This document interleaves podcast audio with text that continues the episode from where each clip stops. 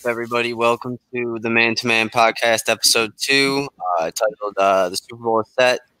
My boy Tom over here. Um, how are you today?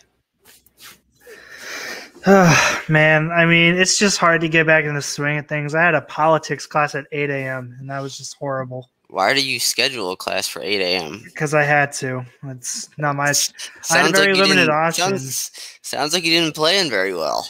Well, I had a very limited option because I'm fully remote, and there's they still have classes on campus, but my options being fully remote were like nearly cut in half. So Cry, cry me a river. Um, all right. notice I'm uh, not sad about it.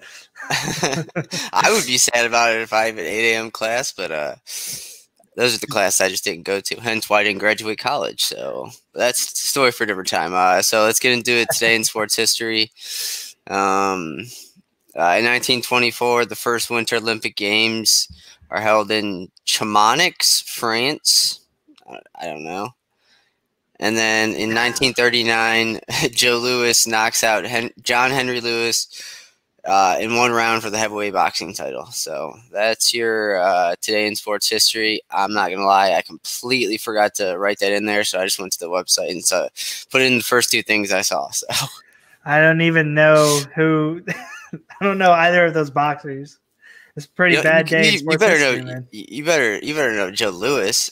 Or I think that was his name. I don't know. Whatever. You All said right. Lewis twice, so I got confused.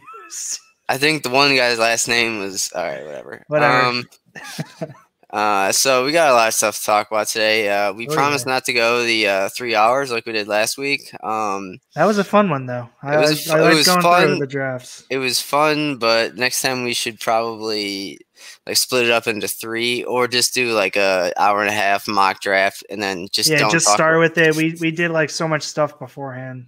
It was there's a lot of stuff in the news. I mean, Yeah, man. It, it was mean- it was the worst loss I've ex- I've had in, in I don't know a year. So Yeah, um so Makes today yeah we obviously covered sports history and um so we're gonna get started with the NFL again. Um uh we're gonna go from the most recent game to the uh the one that's farthest away from us. So uh the Bucks and god damn it, Tom Brady's in another damn Super Bowl. Do you It's know as soon as he as soon as he takes his first snap, he's going to have played in 18 and a half percent of all Super Bowls. Yes. I heard that. Yes. Isn't that crazy? And if once he plays in this one, his uh the the amount of times he's gone to the Super Bowl in his career is like 44 or 45%. And Steph Curry's career three pointer is 43%. So Tom Brady has more likelihood of making a Super Bowl than Steph Curry does making a three pointer. That's crazy. I mean, that's just crazy. Um, yeah, I mean, he, uh, I mean, so basically, yesterday, if you want to talk about what great quarterbacks you are, I mean, people talk about the Aaron Rodgers. I, th- I think Rodgers is the better actual mechanically wise quarterback, but Tom's the greatest winner. Well, we saw what, uh, what happened out there on the field, and Tom still got it. I mean, and now he has the same number of uh, NFC or NFC championships as uh, I think the as, as Aaron Rodgers and someone else there uh, as well. So I know that Um, he had his first NFC championship appearance in his first season. And over the last 25 years, the Cowboys have only been to one. So he is the Well, the- same as the Cowboys there.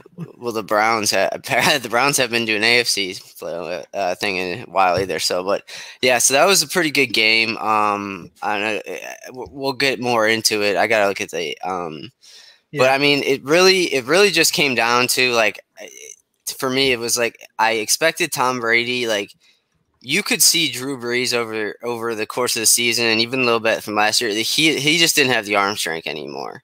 I think Brady can still make ninety five percent of the throws he could make when he was five like five years ago or something. Yeah, it just So- wasn't meshing well in the beginning Yeah, of the so, season. But the thing that really tipped the scale, I think, for me in that last in that game was the defense. And like obviously it was a little apparent. And I know Tom Brady threw for three interceptions, but that Buccaneers defense is just it's so good.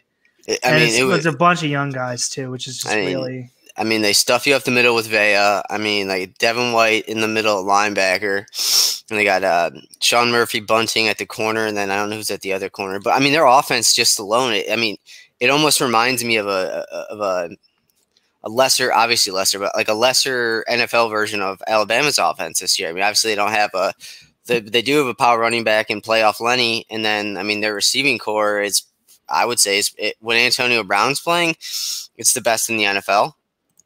So, um, easily the deepest. Yeah. So I mean, Scotty Miller. He. I mean, so. Oh, and yeah, who's that I- rookie? Uh, Tyler Keith Johnson. Yeah, Tyler, Tyler Johnson. Johnson. Yeah, he's a sly guy out of Minnesota. But yeah, it just seems like uh, I mean, it all came together at the right time um, for for the Buccaneers, and uh, I mean, they're lucky that Leonard Fournette got rushing a little bit at least. But uh, yeah, and then I mean, obviously, the biggest issue in the game was. Um, you can't give the ball back to Tom Brady or the, the, the going for the field goal there. I, I've thought about it multiple times. I, I, I don't. I have no idea what he was thinking. So I I wanted to kind of leave that because I know you have a question about it here on the outline a little bit, but like that might have been the dumbest move I think in a in a in a, in a playoff game, maybe in, a, in a normal game too. But that that was the dumbest thing I've ever seen. I You're mean- down a touchdown and a two point conversion, two minutes left, and I get the under, I get the thinking like, oh, I got three timeouts, I'll get the ball back. No, you're not with Tom Brady. Yeah, exactly. And it, it was the same thing for me last weekend with the Browns and uh, Mahomes. I mean, I didn't want him to punt, but I did it thinking, but they did it thinking that um, uh, Chad Henne was going to play quarterback, and he did. So it ended up you could have stopped him, but there. I mean, they knew they were giving the ball back to the probably the great who go down as the greatest quarterback of all time, and just because you have three timeouts left, I, I, I mean, he should be fired just on that alone. Like you have Aaron Rodgers, who's probably the most gifted physically, and you have eight yards to go until the end zone, but yet you are down by and you're down by eight, but yet you cut it to five. It was just it, it- was well, and you knew as soon as they punted that Tom wasn't giving them the ball back. no, I mean, let's be honest. You knew you knew from that moment. yeah. You- so it, it was the same thing when you went to overtime with that Falcons game. Like you knew like the game was over as soon as the Patriots had the ball. yeah, yeah. You know, it- you just had that same feeling.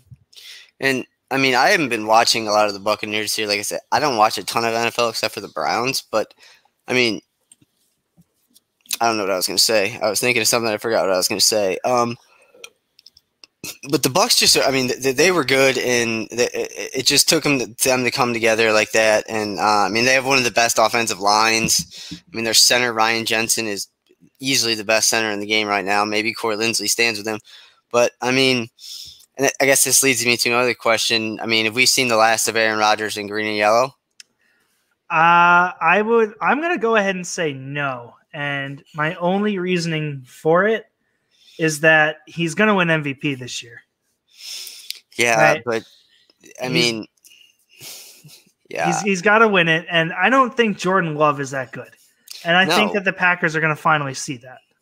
yeah, but I mean that. it- all right, Aaron Rodgers. If I mean, I, I guess if you compare him to Tom Brady, he's still got like seven years left. But you can't. I mean, you got to think when he's forty.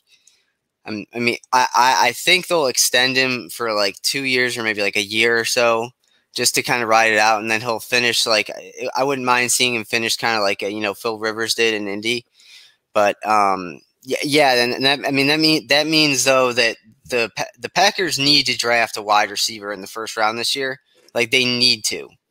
They need to have Yeah. someone like to complement Davante Adams because Davante Adams, if, if he's your only like deep threat outside, I mean they're going to double team him all game. So Well, t- Not even just that. Like it's a win now team. They they don't have a ton of money. You know, Aaron Rodgers time. exactly. Like Aaron Rodgers is aging. Yes. Davante Adams, I think, is 27, 29. 27, he's 27. He's 27. So like he's not that young football wise. Like he's he's into like being a veteran. So I, this is a win now team. They don't have a ton of money. I know their defense is kind of young, but they're all coming up on contracts around the Yeah, same time. I, mean, believe like this is a win now team. Like uh, I think um, uh, Za'Darius, uh, whatever his name is from Kentucky, he's up for one too. Um, Yep. I think Adams is actually up for a contract, if not next summer, the summer after that. I think But, I he's mean- on for one more season. And then Rashan Gary, who's who was huge for them. I mean, and then they got to pay find a if they haven't already done it, they got to find a way to pay Jaire Jaire Alexander because he's probably other than Jalen Ramsey the best cover corner in football. I agree. Uh, I mean, you Tre- Tre'Davious White's up there. no, I hate Tre'Davious White. He's not that good. Um, Uh, Sherman. Sherman was up there at one point, but um, not Sherman. Yeah, not not Richard Sherman. Uh, Gilmore was up Yeah. there at one point, but um, yeah. I mean, I think it's him, eh, Alexander, and uh, him, and uh, which is another thing I found so weird. And the Browns do this too. Like the clear best corner on the Packers roster is Jaire Alexander. Like the clear best corner when he plays for the Browns is Denzel Ward. Why was he not following around Adams the entire not Adams, um, either Godwin or Evans the entire game yesterday? There were points where he was just in the slot by himself. Yeah, I don't understand that. Like, if you're telling me, like, oh, I'm gonna have him be my Darrelle Revis or my Richard Sherman, where they just play on one side of the field and completely take away half the field, I'm fine Exactly. doing that. That's like, exactly that's letting- exactly what Ramsey does for you. Exactly. He's he's that, and it all started with Revis too. Like, and, and- but they they just don't do that. Like, and you got to do one or the other. You have to let him play on half the field and completely take out that half of the field, or you need to have him just cover the number Yeah, he, one. need, he receiver all needs to be moving. It's He got to be one or the other. Yeah, so I, I I was very, and like I said, the Browns have done it all year, and the Browns have always done it. I've never understood it. Your best corner, I mean, unless you have like a slot specialist kind of guy, uh, other than that, I mean, your best corner needs to be out there on the edge. And if he's not good enough to be out there on the edge, then you need to start having practicing at the slot because that's where he's going. So Yeah, Yeah, I, so- I didn't. I have so many problems with what, what's going on with the Packers. Honestly, like they they are a win now team, but they drafted they're they're I think their top two picks or two out of their top three picks. They drafted a quarterback, and they drafted a running back in AJ Dillon. And isn't it funny how Aaron Jones's contract is up this year or next? I didn't know that. Um, They they were ready to do a youth movement, and then Aaron Rodgers came out and did this, and they're like, "Oh crap, we have a win now team." Yeah, but I don't. I think Aaron. I like Aaron Jones. I think he's pretty good. Um, but I think he's more of a benefactor of Rodgers being so good. Like, Agreed. He's like- not like- worth the money, in my opinion. I Yeah, don't. and- I don't I like mean, him. I mean, you can put either a young guy there, or I mean, like Kareem Hunt would be awesome in that in that Packers offense. He get make him carry it 15 times. He can catch six balls, five balls, and I mean that's perfect. But so I, I, Aaron Jones being up for a contract, I mean they'll move. Uh, the only, I guess I'll ask you first. Who are the only running backs in the NFL right now that you would feel that, that, that you would feel is worth the money that you can't just find in like the third round of the draft? Are we talking about like guys who don't have contracts already or are going to be expiring over the next couple seasons? Guys who were like on their rookie deal. Yeah. Okay, so like we're not Like, talking uh, about like Derrick Henry or McCaffrey or Yeah, no, no, no. Like all those the young running backs, all of them under like all, all of them that have been they're under twenty five, like Chubb, Henry. yeah, McCaffrey. Chubb, Henry, McCaffrey, Saquon when he's healthy, I still think is a, as a top guy. Yes, I agree, but I mean he he needs, He needs to come to. out. he- He needs to come out and have a big year next year, or some they're gonna jump ship on him. Yeah, so what I really want them to do, because I, I watch both the Jets and Giants pretty religiously. Um, I want them to have him come back. And then who is the running back that they had this year to kind of replace him, who was doing really well? Ryan loved him because he had him on fantasy. Um. Oh, I know who you're talking. Uh, I know who you're talking. Uh, He Wayne such- was it Wayne Gallman? Wayne was like- Gallman. yes. Yeah. So Wayne Gallman was playing at an RB six level, at least fantasy wise, for a, a long stretch there. So I what I really want from them is to bring Saquon back and have him give up some of that snap count because when he's healthy, he's playing, you know, 90, 95, 100% of the snaps from running back. Take a Yeah. year to just kind of scale him back, get it down 75%, 60%, just to let him get through a complete season. Yeah, and it, it, it, it- also helps the Giants, or what I mean, it could hurt the Giants in the end, I guess. The Giants need to get offensive linemen this this draft. I mean, they just need to. They they Yeah. drafted Daniel Jones with no help around him, and they, I mean, Saquon's had some like unlucky breaks, but I mean, they basically have had him for what two full years, maybe, like Uh, he's 20. or one and a half. Well, I know he's played like he played 16 games his rookie season. Then Yeah, it was like a remember that. 14, a 13, and then this year was like a six or whatever he got I, hurt. I in remember. I remember his rookie year because he won the uh, rookie over Baker over Baker, and that was- yeah, That was terrible. But um, it's like I I view I view running backs in like two different categories. Like I view Derrick Henry and Nick Chubb in a different category than I view McCaffrey. Um, I think Alvin Kamara might be the best running back in the NFL right I now. think he is personally. Um, I, I mean the way the way that he can. I mean they don't you they didn't they implement they've impl- implemented him more with Drew Brees' arm going, but the way that he I mean coming out of that gun, especially like coming from the gun, and I mean he's got some power and I, I mean it's so hard when you think of like I, right now I'd say he's better than Christian McCaffrey, but I haven't Yeah. seen Christian I haven't seen Christian McCaffrey play in two years. So my thing with McCaffrey, he's great and he can do a little bit of both. I, I think he's a better pass catcher than he is running back. With Kamara, I think he's equally as good Yes. as pass catching as running back, and that's what makes him more valuable. You know, we saw him rush for the six touchdown game, but there are also games where he catches three or four touchdowns. Yeah, and obviously Kamara Kamara benefited early on because I mean, they, with, with, I mean, in the early years of his, I mean, not the early years, but like even two years ago, you had a pretty healthy Drew Brees and a, I mean, at the time was the best receiver in the game, Michael Thomas. So Yeah, I mean, and that just opened up holes for him. yeah, and so and like where you have like other guys is that they didn't open up holes. So, but I mean, yeah, I feel like McCaffrey wouldn't be as effective if he was like the main go-to guy. Or no, I don't think Kamara would be as effective if he was if he was switch place with McCaffrey. Like if he was their man in Jack in in Carolina, I mean, I don't know if he. I think he'd probably have a little bit more success because he's more of a powerful runner.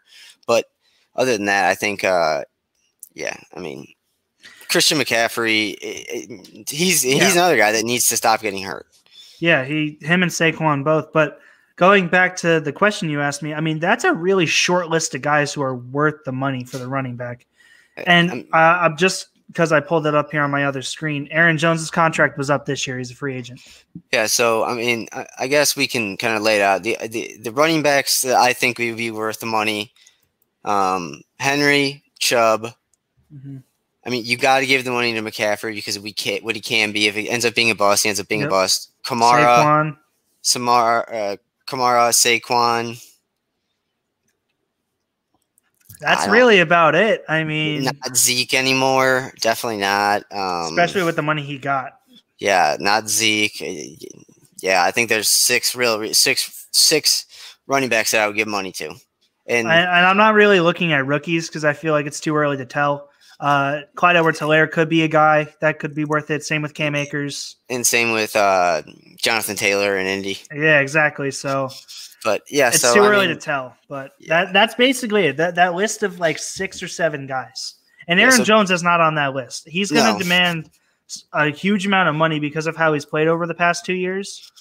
But he's definitely not worth it unless he goes to the right system.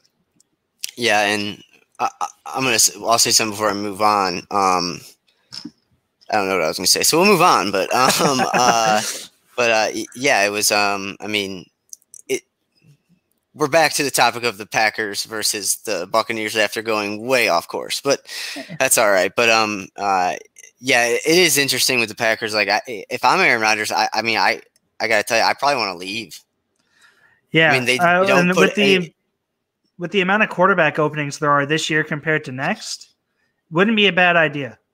and, and I mean, uh, well, see the the thing that with um Rodgers, I think, is he's going to want at least two or three more years where he's still the man wherever he goes. That's why I think a bet my best fit. And I've been I was at uh, dinner with my buddy the other day, and we kind of talked about this. My favorite fit for him right now is a tie between the Colts and the 49ers. Because the Colts don't have a quarterback on their roster entering next year other than Jacob Eason, who's definitely not ready. No, So believe he- me, no. I, I'm I'm all into my Georgia. I'm up to my knees in Georgia right now. But Yeah. go on. but but they don't have anyone so they don't have to try moving someone or whatever but with the 49ers you know they're like a really good quarterback away from being able to open up that offense and Yeah, I, I don't I'm, know. I don't know if they have the receivers that they. I mean, I, it's are, still a step up from what they had in. I don't in know. Are there are the receivers in San Francisco a step up from Davante Adams? I don't know. I'm i mean, to, it, it's really more of a question of do you want a bunch of good quality receivers or do you want one extraordinary receiver? If I'm Aaron Rodgers, I'm tired of throwing the the ball at guys like Mark, Marquez Valdes-Scantling, Geronimo Allison, and those guys when Davante Adams is double covered. I would I mean, rather have Deebo Samuel, Brandon Aiyuk, who's really young. Yeah. Um, I'm forgetting the other guys. There, I know there are a couple more, but I, would rather have Tate. I think plays from. I don't know. Does, yeah. does he? I don't know. I don't. Even, I don't even know who he really is, but um, yeah. Uh, I'm gonna pull him up real quick just so I can. Yeah. So I mean, but I think a perfect fit for him. That's what I was gonna say. I think it's Pittsburgh. He's used to the weather. Ben yeah. retires. He come. He comes into Pittsburgh. You they're sign, another win now team. Yeah, you sign. Well, the thing is, I think they're going to let go of uh, Juju Smith Schuster this year because of Ben is old. But if they brought Aaron Rodgers in, Juju Smith Schuster, um, Chase Claypool, um, Diontae Johnson, Diontae James Johnson Washington. I yeah, I mean that. that. that's uh, and that's a defense that's uh, that's a defense that's getting older at parts, but has enough young pieces like Fitzpatrick, um, TJ Watt, and yeah, you don't have to lay it out any more than their defense is the top defense in the NFL. We, we get it, but but look, I'm looking at the 49ers now. They get Deebo Samuel, which like he's good when he plays. Brandon Aiyuk looked like he could be a number one receiver. Then the other guy I was trying to pull was Brandon uh, Kendrick Bourne who I mean, also is a very solid guy. And then they also had Richie James, who came up big, and they have a top running game in the NFL. A top, yeah, but they don't have very they don't have the top running back, which is why I like their running game, but they don't have a top running back. But um, yeah, I, I don't know if I'm if I mean if I feel like Aaron Rodgers is not going to be like Phil Rivers, and he's not going to just go somewhere to die out. I feel like Aaron Rodgers is more like LeBron James, where he's going to be still very good for the next two or three years yeah. And so he just kind of wants to go somewhere new and win champions there. So I, I, I would hate to see him in Pittsburgh. I would absolutely it would destroy me. But yeah. I could I could if he wanted to do that, I could see him coming to Pittsburgh. But. Well, my my friend that I was talking about this with was a Steelers fan, and he said uh, that is an option, but he doesn't think it's possible with the cap room that they have and the amount of young contracts they have to pay out within the next couple of years. Yes, the I, other I thought, team that he brought up was the Saints, just to slot Rodgers in for Brees. I mean, if you get if you get Michael Thomas back to playing like the way he was, and that he does, and, and, and Kamara, and being that Michael Thomas just didn't, didn't like Drew Brees anymore, so I think he's fixed if you bring in Aaron Rodgers. But yeah, I mean, I mean, I don't even think it was that he didn't like Drew Brees. I mean, did you see the report that he was playing with um, a torn patella or something, and then some ankle problem and a shoulder thing? Like, dude was banged up out there because he wanted to get Drew Brees another title. That's like explicitly what he said. I was like, I was out there playing for Drew. So I don't even think it was that, but I, I think that he just needs to get healthy, well, and Rodgers can utilize him as as much as he wants, like he does with Davante Adams. We'll have to do this one time um, for an episode. Like I want us to sit down and like you have your old quarterbacks like Rodgers, Brady, Brees, those guys and then compare compare them and kind of get the likeness to the younger guys like Baker, Lamar Jackson. Yeah. And just kind of see how, and then maybe even if we're that far down, see who the next people coming up are because I, I really feel like I, I think by the end of next year there will be a full quarterback evolution of a passing of the guard to the those guys, the younger guys. Yeah, I feel like that's coming as well. Yeah, it'd be I mean, fun I, also to kind of predict where everyone's landing because, like I said, there are a ton of quarterback openings this year that aren't really around often, and there are a lot of them. Yeah, that's why. I mean, we'll probably talk about more next week, but that's why the De- Deshaun Watson. I mean, I, who was? I think it was someone from Pro Football Network, but uh, they were like, if this trade happens, it's the biggest in the history of the NFL. A Deshaun Watson trade, being how young he is, he's only 24 how good of a quarterback he is. I mean, it's the biggest history. I mean, that, it, will be up there. I agree. I'm I, trying I mean, to think if there's a bigger one. I think maybe the move of Joe Montana so Steve Young could take over might be up there as well. Yeah, because I know that, was, Montana that was, was, a little older, but he still made KC relevant. Yeah, I, I know, but I mean, Deshaun Watson is literally not even in his prime yet, for the most part. That's true. I mean, so I mean, I that that's just an interesting situation over there. I mean, I I feel so bad for the Texans because a their owners are idiots and they've been known to dabble in weird things.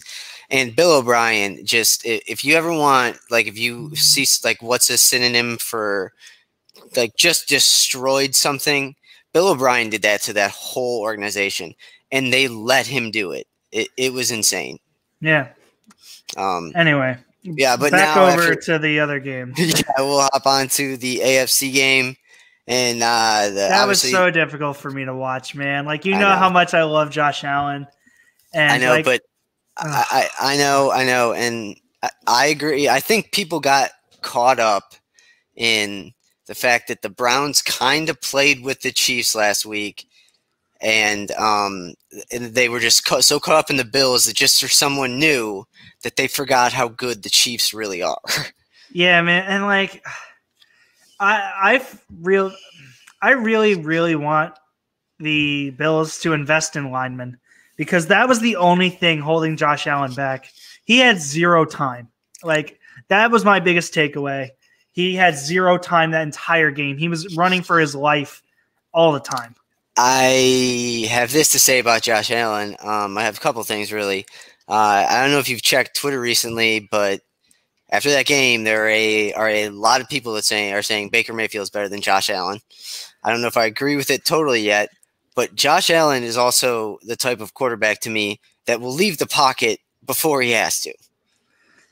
I agree with that. He did that a couple times, but it was more because he actually saw a hole. But then I, I don't know. I and and and, that, and that's where it's hard for me to look at Josh Allen as like a complete quarterback because with that build, he should be able to run and but he's not fast. He's very slow moving and like it's because he's indecisive. You know, you remember his combine time? no, I, of course I don't. It was literally it was like four four range, like maybe um, four five or four six. But he's six eight running a sub five, and I don't know. I, I think it's because he's more indecisive whether or not he should run. I think that's something that McDermott needs to work with him on in the offseason. But I truly do think that part of it too is that he remember his rookie year, he got absolutely destroyed with the sacks. You know, it wasn't it wasn't all time bad, but like he had no time. And So I and think I, it's part of me, part of him is in the back of his head. eh, but and I understand that. I get that. But that's part of the reason you draft a guy like Josh Allen is because he can take all the hits and he can get beaten up. I don't know. I just expected him to play get better against the Chiefs. Um, they kind of make the Chiefs defense look above average, which is crazy because other than Tyrann Mathieu and Chris Jones, the defense is nobody. And Frank Um, Clark, he he's good too. He's a good combo with. Uh, Oh yeah, they do it out of Michigan. Yeah. Um, but yeah, I mean, and we all just forgot that um, Patrick Mahomes is the best quarterback on the planet. Uh, Travis Kelce's the best tight end on the planet, and you literally can't guard Tyreek Hill because he's so fast. like- and that's what I'm saying. Tre'Davious White needed to stay with him. He didn't, but like I don't even think he could have. I don't think he could have I'm not a big the- fan the- of Tre'Davious White. the only way to beat him is you have to play a deep zone. I, I would say, and I mean, because no one could cover. I- just remember when they were playing the Browns last week, and this is when Romo was just wouldn't shut up. But I actually paid attention to this part. He like he, he was like he, he was like drawing the play that the Chiefs did, and it's true they do this. They run all the time. So instead of four verts, they have uh, spread, and then Tyreek kills on the inside, and everyone else runs verts, and he runs a vert, but it's just sideways. He just like Yeah, he- crosses the field. Yeah, Yeah. he does the. I, it's even on a play in men. It's literally straight out of men. Everyone runs straight verts, and then there's the one guy that just goes over the middle, and that's Tyreek Hill, and he's open every time. I know, and he's just so fast. It's, I mean, I, I gotta say, I, I mean, the Bucks defense looked good, but I they mean, they always have looked good though. They they've been a top I- ten defense from day one. I haven't seen the line for this. Um, I thought it was gonna open around three. Um, I don't know. Hold on, let me check that real quick. Um, Uh, I do not see a spread. Um, I got it. Um, but yeah, I mean, as of right now, I mean, the Oh. Super Bowl, the Super Bowl is clearly uh, uh, uh, is two weeks away. So I mean, we have time. So I, I have the I, I go on bonus.com and it, it gives you FanDuel, MGM, DraftKings, uh, all the other ones. They're all hovering around three yeah, in I favor of got, the Chiefs. Yeah. I got the uh sorry, that's something in my headphones. But um yeah, I got the Vegas odds. It's uh Chiefs minus three. Um I think that's about it. Um That's about that's going to stick with the line. That that's a good line. I saw a a good- couple three and a halves, but well, again, that's just also- to make sure there's no tie. I mean, obviously with betting, it all, it also all depends on who bets who and whatever. But yeah, I mean, right now I would I would take the Chiefs minus three. I I I, I think I think I'm that- really mad that I can't root for anyone in this game. I'm really mad. I can. I mean, I, I don't. I mean, honestly, the best Super Bowl I ever had, and this this is when I was like really sick last year and like not good.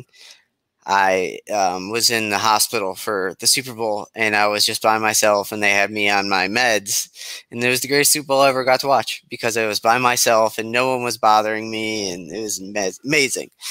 But it was in the hospital for the wrong reasons. But um, um, yeah, I. I yeah, I just um, it, so it's two weeks away, so obviously that'll fluctuate. But I, I agree. It, I, I, it, it won't go over four, and it won't come. It won't come down to two. So, I mean, you could see anywhere from two and a half to three and a half. I would say, but, um, yeah. But uh, like I said early on, I would I, would pick the Chiefs to win. But I mean, there's obviously a game to be had, and I mean, I, I, just I expected more uh, Josh Allen. I, I It was a disappointing performance, and, And I'm it- not denying his um his responsibility for that. I get that it's there, but I, I don't think it's solely on him, like everyone's trying to say. and like I said, I was disappointed in Josh Allen yes- yesterday, but I mean, clearly of the new group of quarterbacks other than Mahomes, I mean, it's Allen and Mahomes really, and because they can win in the playoffs, I guess Lamar and I guess maybe the Browns at some point. But I mean, Josh Allen has proven already that he can go farther than the, any of the other, other ones. But um, Other than Mahomes, yeah, I mean, it, I can't even think like who's who's going to be like the Tom Brady, Peyton Manning of the next time. It's going to be. Ma- it could it be has Mo- to be Mahomes, Mahomes and and Allen. I wait, you know, and Baker they're both might be- again. and then- it could and be Baker. and then Baker will be the Giants. He'll be the Giants that just comes in and says, "I'm going to own either of you." Um, but yeah, so that's uh, that's pretty much all we got for the NFL. Um, we talked about um, Rodgers leaving. Like I said, that Stupid Matt LaFleur. LaFleur. that- Matt. LaFleur, I'm so I just- like I I don't I just don't understand what he was doing. Like I I they kicked the field goal and I kept looking at the score. I was like, have they not added it on yet? That is the only way I can think of that they kicked this field goal. Well, But- and did you see Rodgers' comment after the game? no, I didn't, but I saw he was pissed during the game. He was pissed during the game, but he was asked about it. He's like, you know, what? Why did you guys go for it? And his response, or why didn't you guys go for it? And his response was, it wasn't my decision. Yeah, see, I, I He's gone, bro. Like he's so gone. I know. Well, he didn't like when they brought in LaFleur, and then they, I guess they, I thought they kind of connected last year and this year a little bit, but he's so mad that that guy didn't call for him to go on, for, on fourth down. I, I he must have been heated on the sideline, but He's, Yeah, think- he's probably happy that uh, they're wearing the mask on the sideline, so he can't. The TV doesn't see him cursing him out. yeah. Um, so obviously the Super Bowl is two weeks away. Um, we're excited. Um, I can't wait to hear all the stories that come out about Tom Brady and how big of a winner he is. And it, you know what makes me so sick? I just thought about and forgot about this. Those asshole New England Patriots fans that act like they can be Buccaneers fans now just because Tom Dude, Brady. don't plays even get me started. It is unbelievable. It is sickening. I hate that. They're like, I'm a Tom Brady fan. I'm like, no, that's not how it works.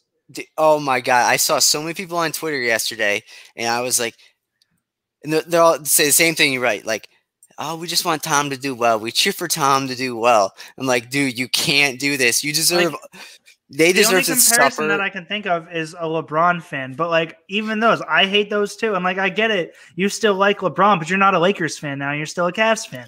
There's Yeah. a difference. You can still be a fan of someone, but you can't change your allegiance. Yeah, and they, they were all over it. They're just like, "Oh, we're cheering for Tom. We're cheering for Tom." And then if the Buccaneers lose, they'll show that they act like they don't. like, ca- "Ah, you should have came back to the Patriots. yeah, no, and that and they'll be like, "Oh, well, it didn't matter. It wasn't the Patriots. The Patriots didn't lose in the Super Bowl. It wasn't the Patriots." yeah, they put themselves in a win-win situation. I don't even get me started. I wanted to when I was like in the sophomore in high school. I wanted to live in Boston so bad, and I wanted to go visit.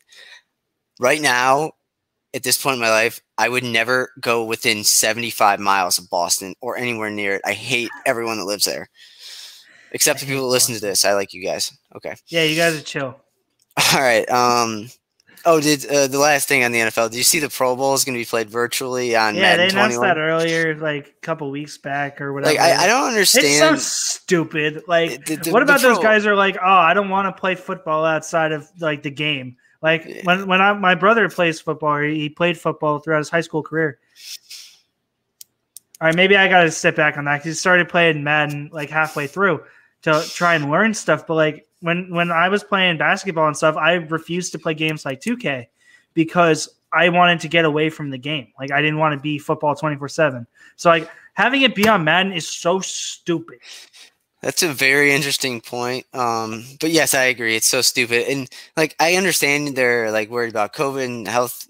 I mean, the one thing that the Pro Bowl has that has been semi entertaining at the Pro Bowl, uh, the past fif like ten years, they. I, I mean, the game. If you like the game, you're it's whatever. But the skills competition was always kind of interesting. Yeah, exactly. And, it was fun. Like watching Like, Mitch Trubisky out there trying Yes. to make throws was just so much fun. Yeah, so I, I don't know why they're doing it on Madden. I just do the skills competition, don't do it. Or just, you know what? Cancel it all. Instead of uh voting for pro bowlers, just go first team NFL, second team NFL, blah blah blah. Fan Well, vote. and that my biggest problem with the Pro Bowl is the fan vote. Like, I'm sorry, but you know, I, I published an article uh, about the snubs of the Pro Bowl. A guy like Oh, James? Robinson, huh? so oh, that was you. I didn't I, I thought that was uh, Derek's. No, that's mine. I, he might have done one too. I put one out finally, um, and and like James Robinson, how is he not on the Pro Bowl list? He's literally the MVP of that team. And, and you want to know what it was? It's because Jacksonville has no fans. They can't go and vote because there are no people to vote for Jacksonville fans. Like it's so stupid that um, who's the running back that got it? Josh Jacobs. Josh Jacobs made the Pro Bowl because it's Vegas and people like the Raiders over James Robinson. I don't even think Josh Jacobs like sniffed a thousand yards. I am so gonna take that last 30 seconds and just cut it and send it to our social media team, and that'll be the preview for our show. I've never heard someone so passionate about the NFL Pro Bowl. Dude, it's so You- stupid. You have to be the most passionate Pro Bowl fan ever. no, dude, I don't even watch the Pro Bowl. I'm just more mad that it's it's so stupid and rigged. Like, and and now they're doing it. Oh, and now there's going to be a Madden celebration. No one cares. That's what I'm mad about. No one cares other than getting their guy to the Pro Bowl. And it's so dumb. And like the players don't vote like they do for the top 100 at the beginning of the year. Like I think that should count more than like a fan vote. Because you say, oh, fans can go vote 10 million times for their favorite player. That just you- means that people have free time. Like Are, are it's you so stupid. are you done with your rant on the Pro Bowl? I, I just think the whole thing's stupid and they need to scrap we it. That's my on. thing. We have to move on. Final um, thought is screw the Pro Bowl, just get rid of it. I well, I agree with that, but I've never heard someone so passionate about it. Um, so move on to the NBA. Uh, the thing that me and you both pretty much don't like. Um, the only thing I really have, the only thing I really have is uh, the Cavs might win the NBA t- championship. They beat the Nets two games in a row last this weekend. Yeah, I'm trying to get Colin Sexton for my dynasty team, and I've always liked Colin Sexton. So like this is just an absolute win. I- Colin Sexton is MVP material. No, I, I hated Sexton when they drafted him. I still don't like him much, but he's all right. Um, and then obviously this question comes up with the Nets losing Toronto. I mean, we obviously both don't like the NBA, and really, we both. I I want to see them destroy themselves. It I would, do too. It, I it hate them since the, they left New Jersey. I mean.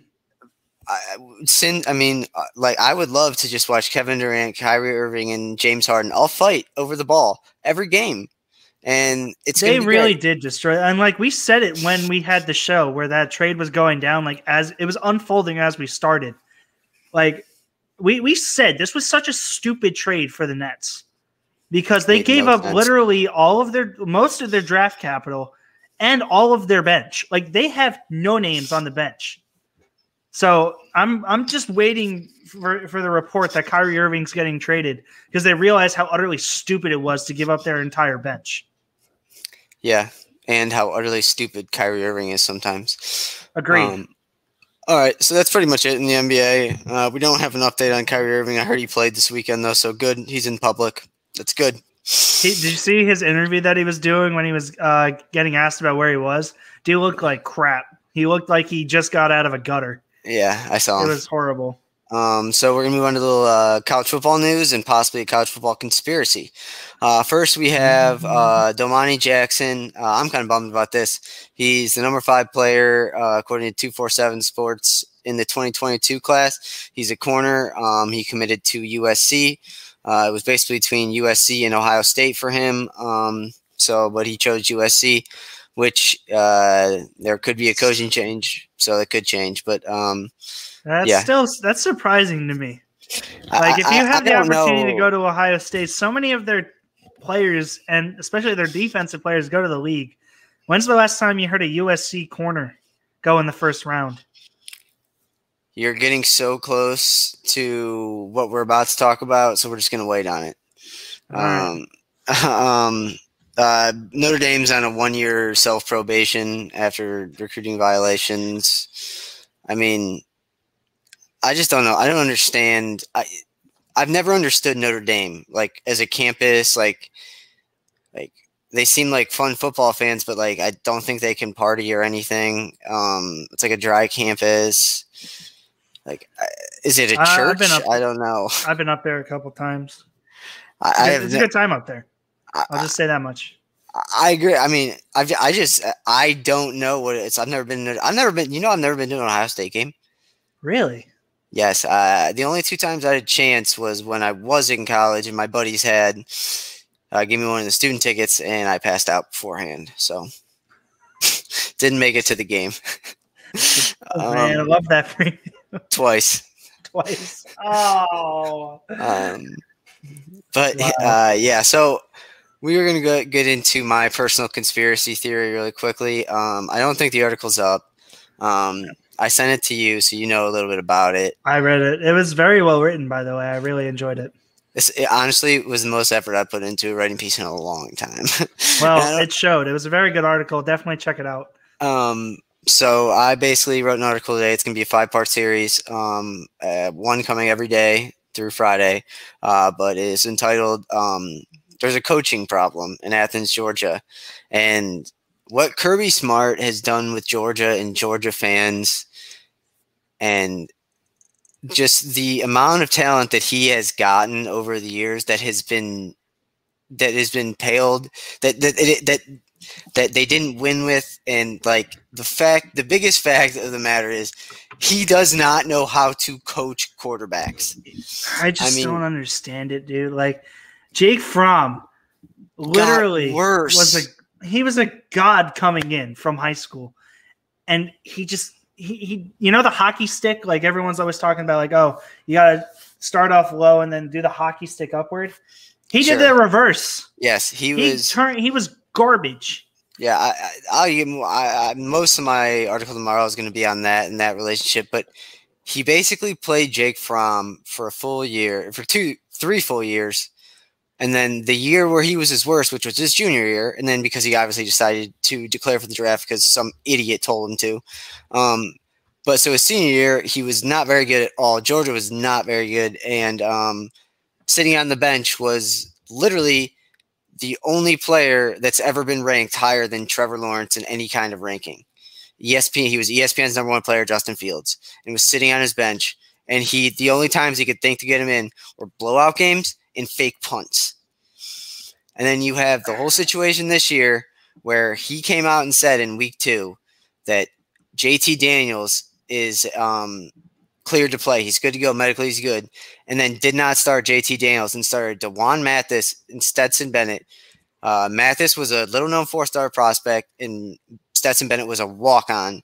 He decided to play those two over the five star from California, who had who had college playing experience. It, it's it, I don't get it. And like I liked that Bennett when he played. Like Stetson Bennett played good, but but why aren't you playing the five star from USC?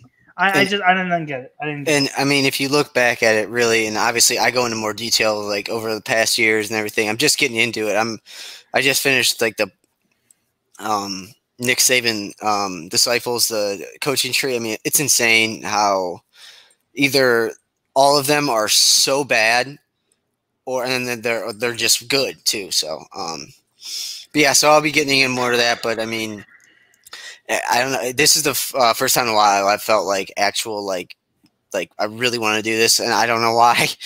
But I was I like, it was good. Like seriously, it was, it was very well written. I, I just, I just don't understand. Like he JT Daniels was healthy. They lost to Alabama 41 to 24. Not necessarily a winnable game, but with JT Daniels, you never knows what happens because it was week four. He was clear to play. Um, you could have been in the national title game over one of the best teams in the historically just because you beat him early in the season. So I never understood what happened there, but um, mm, we'll move on. Uh, like I said, all the pieces will be up uh, at some point this week. I hope mine goes up today. I don't know, but we'll move on. Um, uh, to some college hoops news. Um, Michigan, I mean, we all knew this was going to come, not at Michigan, but uh, necessarily at Michigan, but uh, Michigan's on a 14 day halt after COVID tests were popping up. I mean, it's only a matter of time before, I mean, this starts happening. I mean, I, the more and more the college season goes on and the more games they play, the less likely I think the tournament is for some reason. No, I and that, and that makes sense because a, a, team like Michigan, they don't know they have it until the test comes in. They could go out and play before they even realize they have it. Yeah, and, and you just start spreading it across the country. So uh, I th- we'll probably talk about it more as it comes closer. Well, definitely more as it comes closer, even a little bit before that too. It's it's going to be very obviously they're playing all the Final Four all in Indianapolis or Indiana. Indiana, um, yep. But like what do you do after after the after uh, the conference championships weekends? You can't just go straight into that March Madness because they could still have it, but they don't know. Like because they could I mean, have gotten it this week. So you have to wait. You'd think three weeks to start March Madness. It would. I, I could see them doing a two week halt. Just yeah. say like you need to do a self isolation for two weeks and then travel.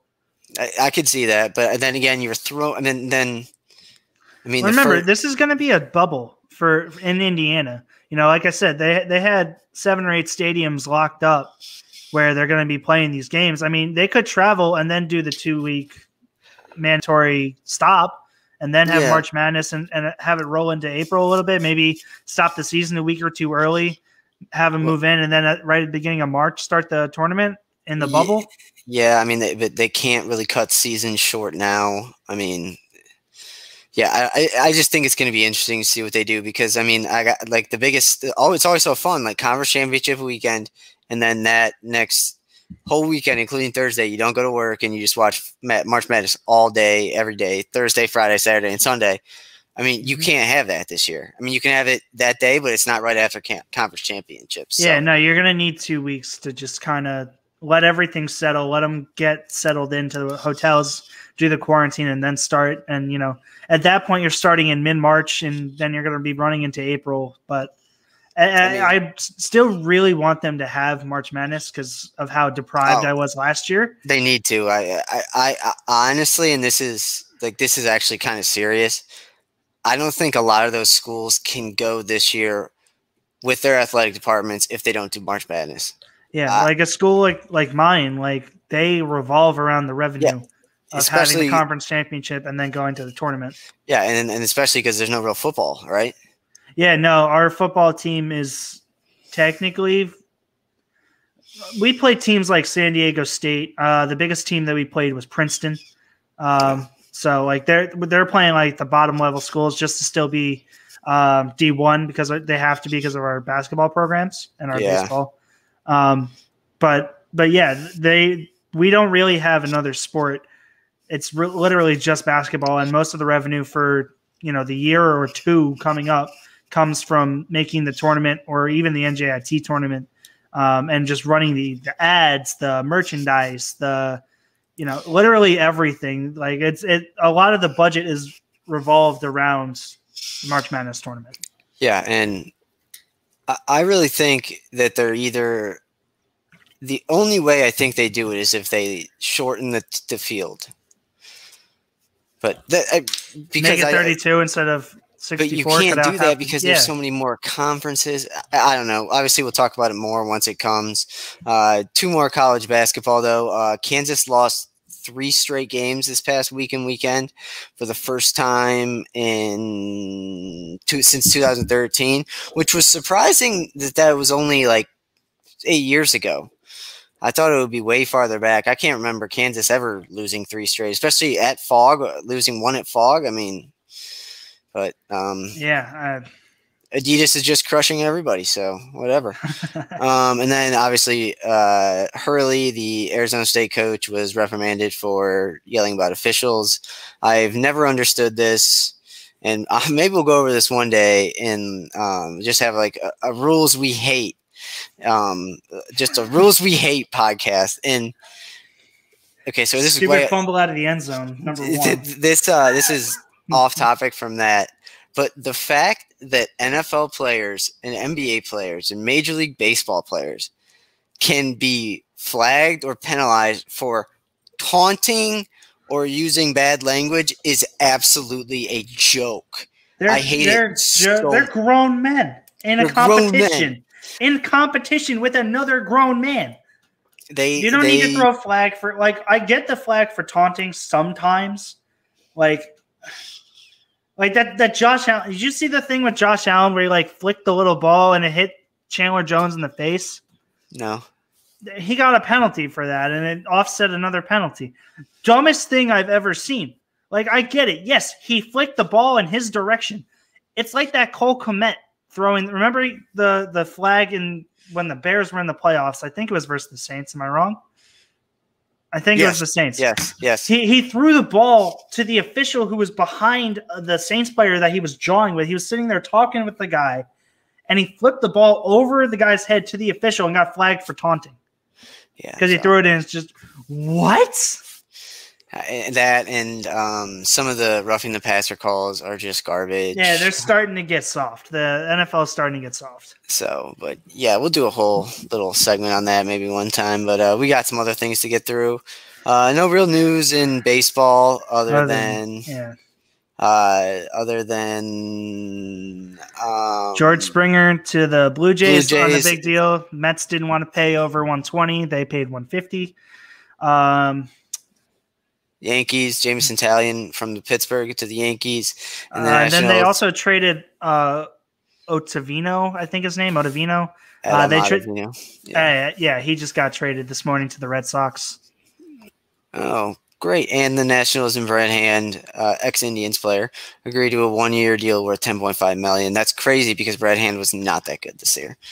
All right, They so, need relief badly in, in Washington. Yeah, well, they suck. Um, True. so we're gonna go with the Mount Rushmore of uh, March Madness upsets. Got we them each right have our own little lists. Um, I think that- I overlap with you a couple of times.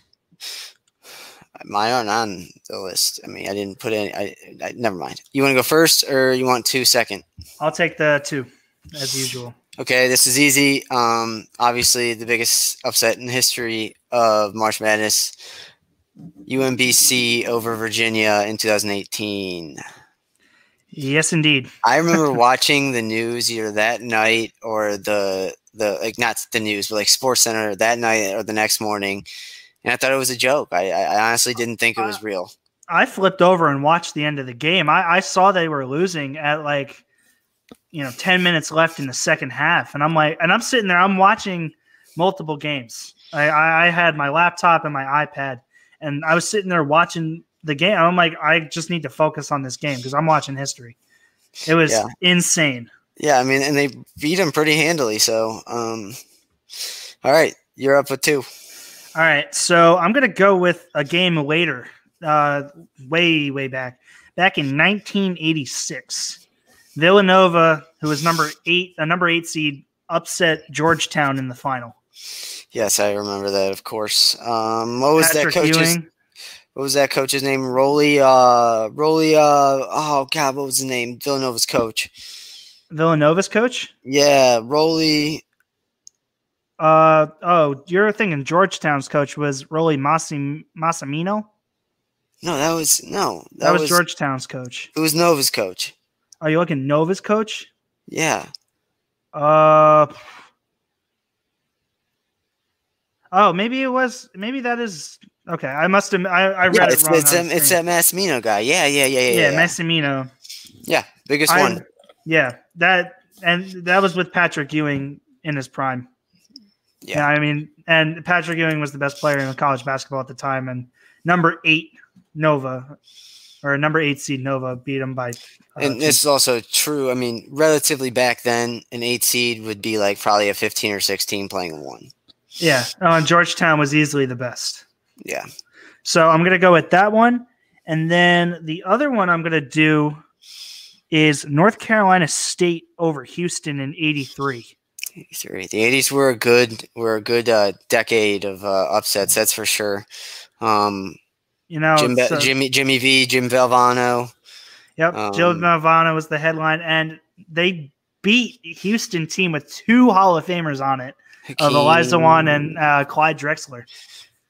Yeah, that was uh, th- th- th- those teams were good. Those uh, those Houston teams and uh, the Running Rebels in the early '90s were Yep, uh, with yep with Larry and uh, they were so good. I'm forgetting the other. The I always forget the point guard. Um, but but also worth noting, North Carolina was a six seed over Houston's number one overall seed. Gotcha. Um, North Carolina State's not North Carolina. So I got well, I got I said two. North Carolina State, didn't I? No, you said North Carolina. Okay, Oh, I got bad. two, and then you'll go two. Then I'll have the last one. Uh, so um, this one, um, it de- it really depends on how you determine upset, really, or how you look at it. Um, this was an upset. It wasn't one of the one or sixteens, but um, in 2015, uh, Wisconsin over Kentucky in the Final Four. Kentucky was undefeated, um, and they lost to a good uh, Wisconsin team that had lost the previous year to Kentucky when they were an eight seed. So um, this was pretty big. Um, yeah.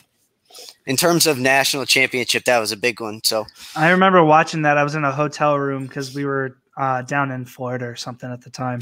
That was the Yeah. Kaminsky team, right? yeah, it was Kaminsky, Sam Dekker, um, all those guys. Uh, but um, yeah, they uh, uh, they ended up. I remember that national championship game. They ended up losing to Duke because I think the refs called a total of forty-two fouls in the second half or something like that. Yeah, it was ridiculous. It was literally every time someone touched someone there, I got.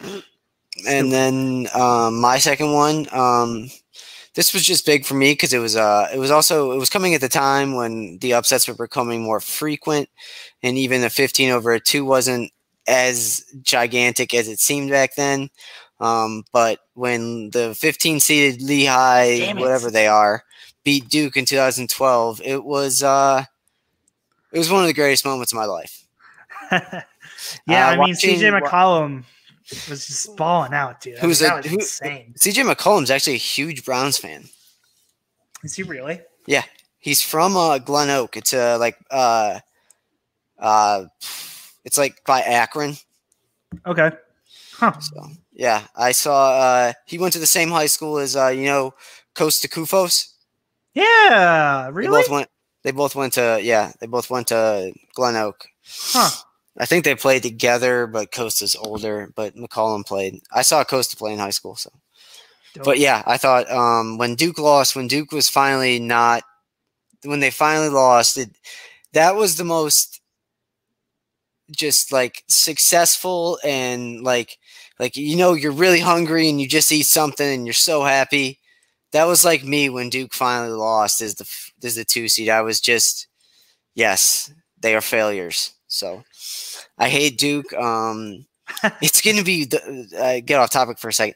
It's going to be weird this year. I think there's a possibility that Duke and North Carolina could play two game games this year against each other, and they'll and they'll both be unranked in both of them.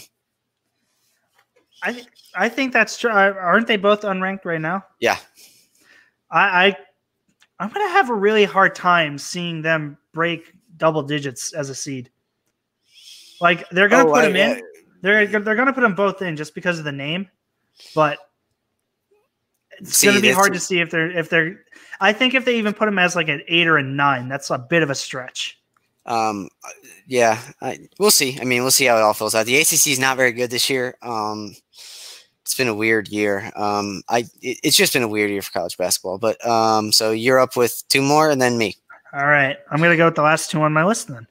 Um, so I'm gonna go with a number 11 seed beating a one to go to the final four, and that was George Mason over UConn in 2006. They George UConn had Hall of, or not Hall of Famers, but future pros with Yeah. headliner of Rudy Gay, Josh Boone, and Josh Hilton Boone. Armstrong. Josh Boone, I remember that. Yep. So Georgetown or George Mason, excuse me, uh, beat a couple of different solid teams to get there, and then they ended up going to the final four. Um, they ended up losing in the Yeah, final. that, that, four, that was that that was the first like legitimate. real legitimate Cinderella story for that had been it was the first in that there had been many years without it really. Yeah, they were like their resurgence, and Yeah, I remember I was in like that seven six. I was in like grade school in like third or fourth grade, and we all uh, all my basketball team we all went and bought uh, Final Four shirts for George Mason. I mean, it was it was just an overall great one. I didn't get to really remember watching it because I was six, but it was Come you on, And then in my final one is a two over a 15, I believe. a two Uh, over a fifteen or a fifteen over a two. 15 over a two. Whoops. Um, back in 2013, it was Florida Gulf Coast over No, you- Georgetown. No, that was my last one. God, I had a list of eight of them because I figured come I, up with the top I have eight. more. I still have more on my list too. God, I'm so mad you went with that. Well, I mean, Florida Gulf, they beat them by double digits. Yes, that wasn't. like that was just that was a dominating performance, and it was Otto Porter led. That was um yeah, that was just like a game where they just dominated and I I always remember that game cuz the Florida Gulf Coast players I remember they looked like they were having so much fun. Yeah, and it was just a great game to watch because they played team basketball and we're having fun while doing it. It was literally like the embodiment of what the sport was meant to be. Oh yeah, that and was they played well in the next round. They lost by like two or three or Yeah, they something did like play that. well. But like did. they played well, no, they did play well in the next round. They lost by a, couple of points. Yeah, I so- know. I- yeah, I uh, let- yeah, but li- little unknown about um uh, uh that team. Um the head coach went on I, think he got the job at USC after that. I'm trying to find his name. Yes, I'm almost positive. It, yeah, he's like a young dude. A- Andy Enfield. Yeah, I think he got I think he got a job off of just the one win over Georgetown. But hey, good for him, man. If you can parlay one win into a lifetime or a career, that's what that's like backup quarterbacks. They just need to have one decent game and s- Henne was a starter in Miami, Yeah. and he turned it into a lifelong career as a backup. Matt Schaub, another one, was a backup for Atlanta. Went and played some good years with Houston, and went right back to Atlanta to be a backup. Um, so I guess my final one. Yes, I have. I. Uh, you took that one. You took George Mason. Um, so I, I got two. I got one now. Um, this one is more. I know it from just the call of uh, one of uh, who is it? It's uh, what's his name? Gus. Um, the I- announcer, the Fox guy, Gus. Uh, this is bad. I don't even. I Gus Johnson. Oh, Okay, yeah, I don't know how you don't know that. It's crazy. Um, but I did. Um, um, um, but it, it, this was in 2009 in the yeah, it had to be the second round. Northern Iowa beating Kansas, and all you really remember from that game is Farokhmanesh from three, and like because his last name is Farouk Man- Al Farokhmanesh. I always remember that. Uh, I do have one that I missed. Um, Kent State going to the Elite Eight in 2002.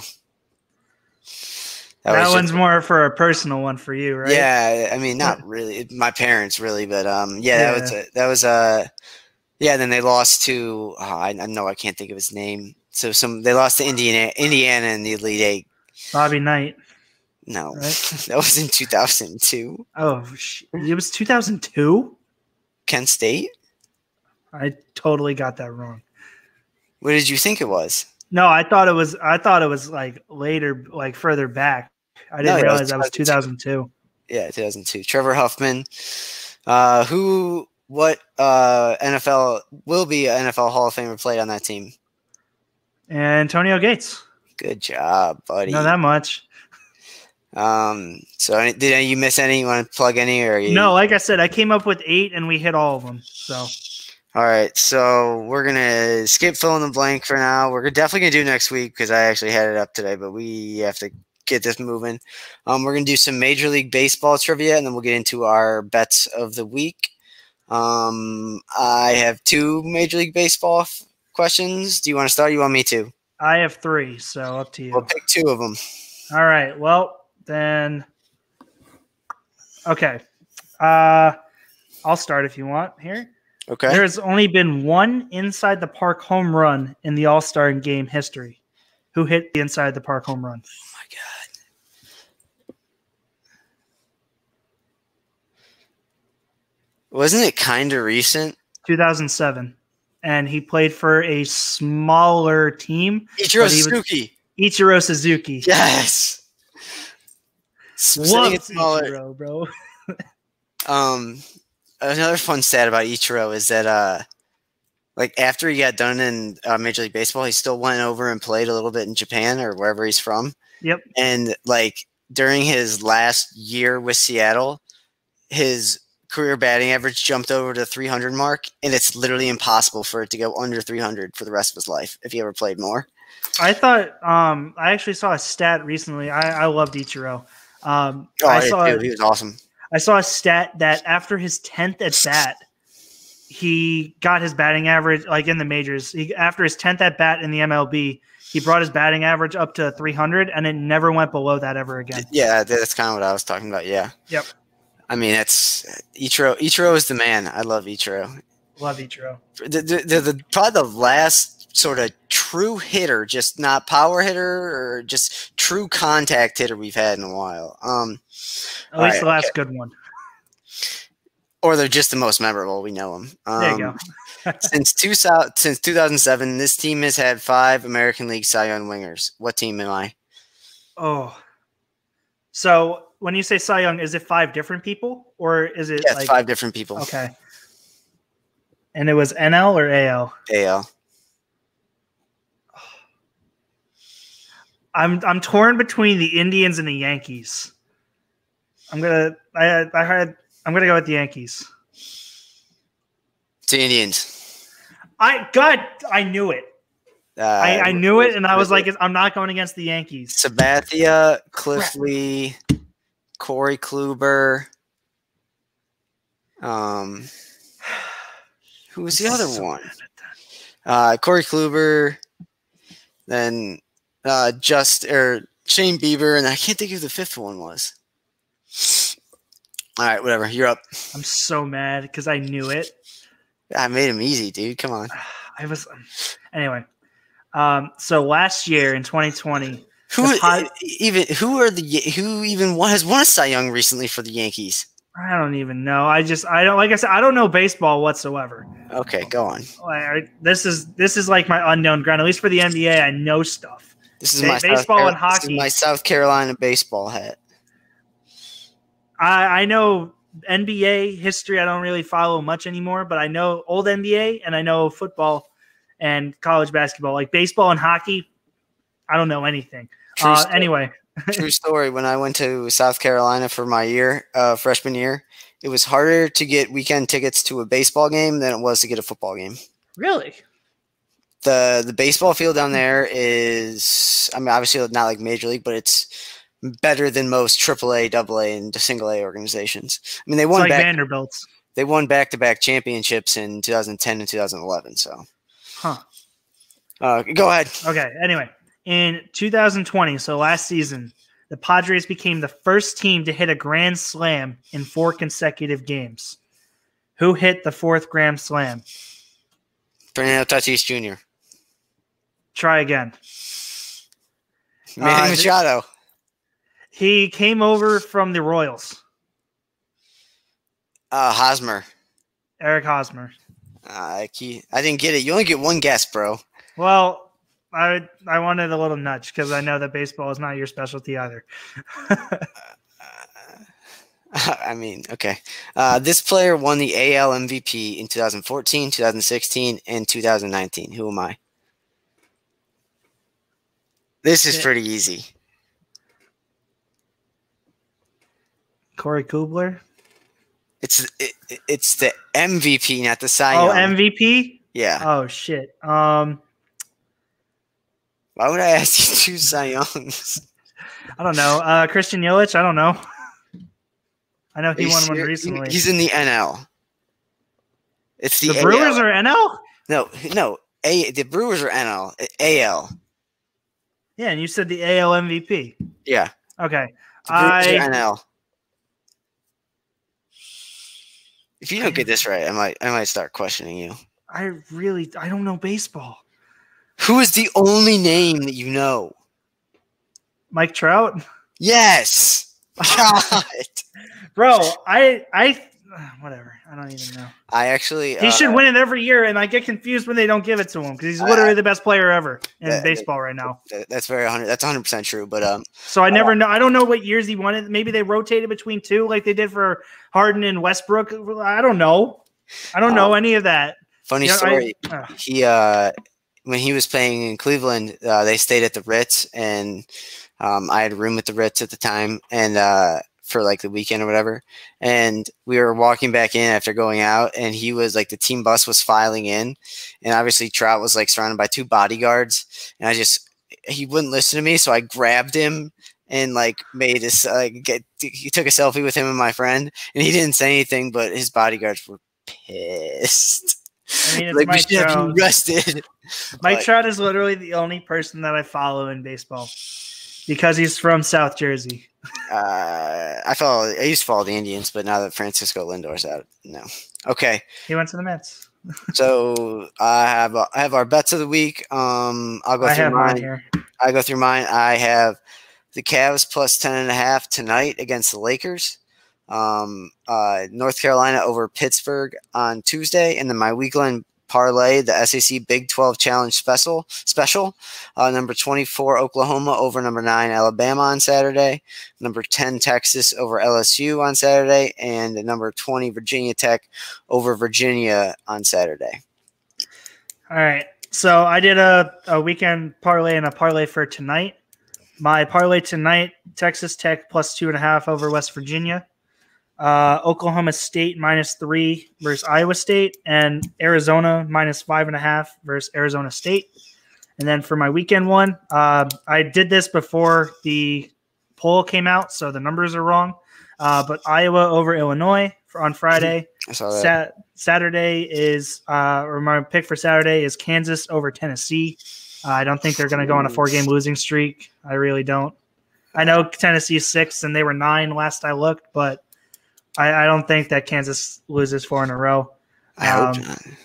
And plus, like I'm, all, these are also without point spreads. Yeah, Uh, I know. Yeah, so, so- mine was without point spreads. Yep. So And then for Sunday, uh, given my biggies for the for the week, uh, UConn over St. John's, depending on point spread.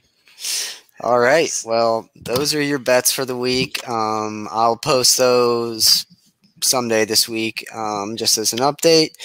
But other than that, we are finished with the second episode of our Man to Man podcast. Um, I would like to give a special shout out to my uncle and my uncle Jim. Um, he owns uh, Chuckle Dog Studios, does a lot of um, computer work.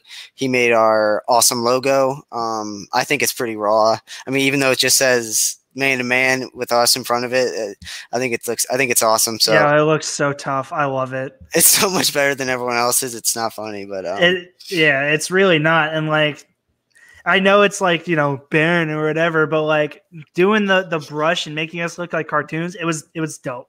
It's yeah. such a dope logo. It looks great. Um, oh. So shout out to him. Thank you, Uncle Jim. I might need you for my fourth and long logo.